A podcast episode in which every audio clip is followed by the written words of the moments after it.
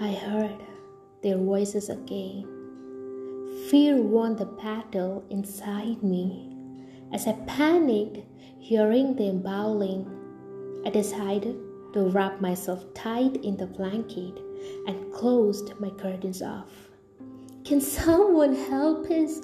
My people are dying. I felt like time paused for a minute as my heart pumped these words aloud. If not you, then who? Who's going to help them out?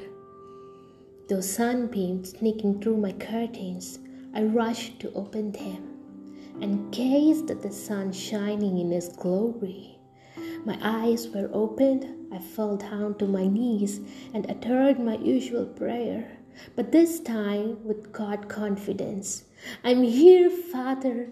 Use me for my people, for my country, for your kingdom.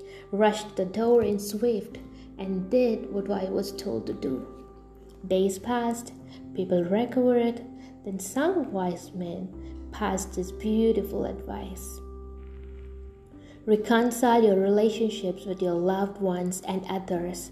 Time is short and life is precious. You don't realize it until you are near death. Family is the greatest treasure. Trust God with all your heart. You never brought anything when you were born, and you will never take anything when you die.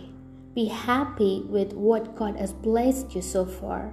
Love everyone, and again, never miss to tell anyone how much you love and value them. Moment of truth, it's revealed.